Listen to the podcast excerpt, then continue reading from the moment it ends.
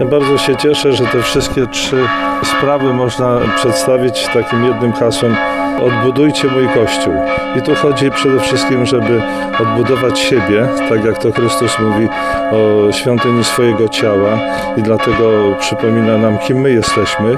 Dlatego sakrament bierzmowania to jest takim umocnieniem wierze, żeby zrozumieć wartość siebie samego wobec Boga i wobec ludzi.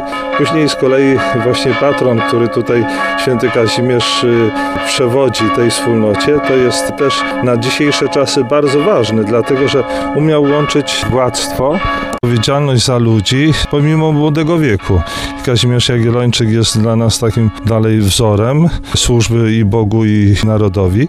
A trzecia rzecz, że to odnowienie ołtarzy, to bardzo się cieszę, że ksiądz proboszcz od przyjścia tutaj odbudowuje struktury kościelne i te zewnętrzne i wewnętrzne. Dlatego dzisiaj poświęcenie obrazu Matki Bożej odnowionego i świętych pańskich jest naszym udziałem.